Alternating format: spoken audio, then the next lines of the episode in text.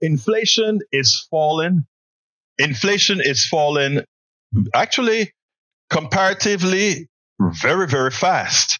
I mean, we still have some problems in the economy, a lot of problems in the economy, but these problems are structural that we need to modify uh, our economic system if there are to be changes in order to alleviate uh, wealth and income disparity. Again, we have a structural problem with the economy that does not uh, that does not value work as it should, does not value labor based on what it the value it brings to society that a stockbroker makes more money than a than let's say an engineer or something like that makes absolutely no sense because that stockbroker is interchangeable much more interchangeable than is an engineer and and and many other factors. So i mean there are structural problems in the way we value worth the work that people have to do. But inflation is down by a bunch.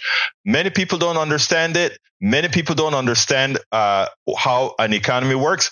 I love this particular economist. I want you to listen to what he had to say on um, the 11th hour with Stephanie Ruhle yesterday. Then we'll take it on the other side.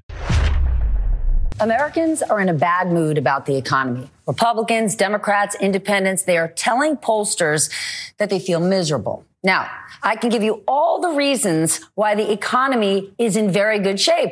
Employers are still hiring, wages are outpacing inflation. Even today, news that inflation was up just over 3% compared to a year ago. Really good news. But here's the problem. Americans are mad. They're mad because so many things cost more than they did before the pandemic. Groceries are up 25%. Rent is up 21%. Auto insurance up 35%. And for many, it's not about inflation slowing back to its old pace before the pandemic. They want prices to fall back too. But here's the thing. I'd like to see prices lower, but when you dig into it, that might not actually be a good thing. We're going to explain why. And luckily, I got the perfect guy to do it. My good friend Justin Wolfers is here, professor of economics and public policy at the University of Michigan. Justin, we have a good economy right? Almost every leading economist a year ago thought we would be deep in a recession today, and we're not. Inflation has slowed. But the sticking point for so many of us in our everyday lives that's creating this negative sentiment is that stuff's really expensive, right? Before the pandemic, a gallon of milk was $3.20 on average. Today it's four bucks. When people go to restaurants, they're saying, Jesus, when are these prices going to go back down? I need you to explain to us why it is a good thing for prices not to go back to pre-pandemic because I'd, I'd like them to be lower. We'd all like that, wouldn't we? And, you know, Stephanie, don't stop and say, let's get prices back to 2019 levels. You know what's even better? Let's get prices back to 1919 levels. Uh, Coke was a nickel. Wouldn't that be fabulous? Look, the reason that thought experiment doesn't work is we could go back, we could have prices at 1919 levels, all prices, including wages. And that's the thing. What has what happens in the economy on average is as prices rise, so do wages. Like one comes with the other. And what we've seen in this economy is yes, prices have risen a lot, but so have wages. Now I want to get to the core of your question. There is a way back to 2019 prices. In fact, there's a way back to 1919 prices. We could smash the economy we could stop all demand. We could create a massive recession so that no one anywhere could sell anything at their current prices. So then they'd have to cut prices. And that's how we get prices to go back by destroying demand, by raising unemployment to 10, 11, 12, 15, 20%. But I'll tell you the truth, none of us want that because the pain of inflation is temporary. It's prices getting ahead of wages the pain of unemployment is a whole lot greater. All right, but let's talk about this. The economy is different for different people, right? If you own a home, yes. if you have a fixed rate mortgage, if you've got a steady right. job, a 401k, things are okay for you, right? Health insurance, higher prices, they're maddening, but you feel pretty good financially. If you're on the other end, if you are trying to save for buying a home, if you're living paycheck to paycheck, higher prices are killing you. So how do you solve things for people in that second camp. Just saying to them, man, it's not a recession. You should feel good. That doesn't work. No, it doesn't work. Look, you make a really important point, which is I was just describing averages, and, and each of us is different. A, a beautiful flower.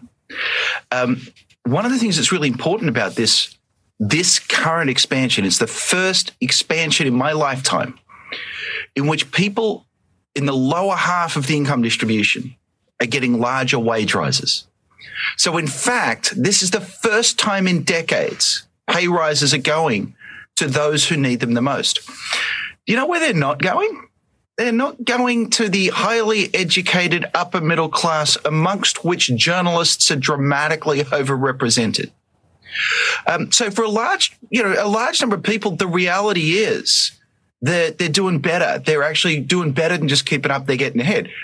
For you, Stephanie, I bet you're kind of finding it hard to get someone to clean your house. It might be a little more expensive than it once was. I'm not saying you don't do it yourself, but yes, when a price changes, two things happen. The buyer feels worse, but the seller feels happier. And that's what we're seeing right now with low wage labor. You point to a whole bunch of other places where this same dynamic plays out. You're absolutely right. When price, when house prices rise, it's terrible for new people trying to get into the market. It's wonderful for the people who own houses. But here's a funny thing. Imagine right now the headlines were house prices plummeting. What do you think the national financial press would be saying? They'd be talking about how that's terrible news. And it is. That would be terrible news for the homeowners good news for those trying to get into the market. Yeah, I mean, in that same vein, uh, years ago when rates were at zero, it was also impossible to buy a house because they were getting bid up right, left, and center. It is great to have someone who can explain it this way. The problem is, can we get this into the appropriate minds so that people can understand this? There are, remember, there are two things that we're looking at. The economy that is doing well within the confines of what the American economy is that is doing great. However, on the individual basis, there's a structural problem. That is what we need to solve. But ironically, those who want to solve the structural problem are up against the troglodytes that continue to believe in the system the way it is. And uh, until that changes, until we change that, uh, Americans will continue in dire straits we spend a lot of time deconstructing the news, trying to trying to parse it into a form that everybody can understand. We try to find those little nitpicks where uh, it goes, it flies above the fray, etc. If you really like these videos that we do, I want to ask a big favor. Please go ahead. Number one, subscribe to our channel, and number two, please join if you can. Thank you so kindly for watching. Keep watching. Please remember to share. We must populate the entire internet with our progressive message, a message that we know is what most Americans say that they want. So help us, please join.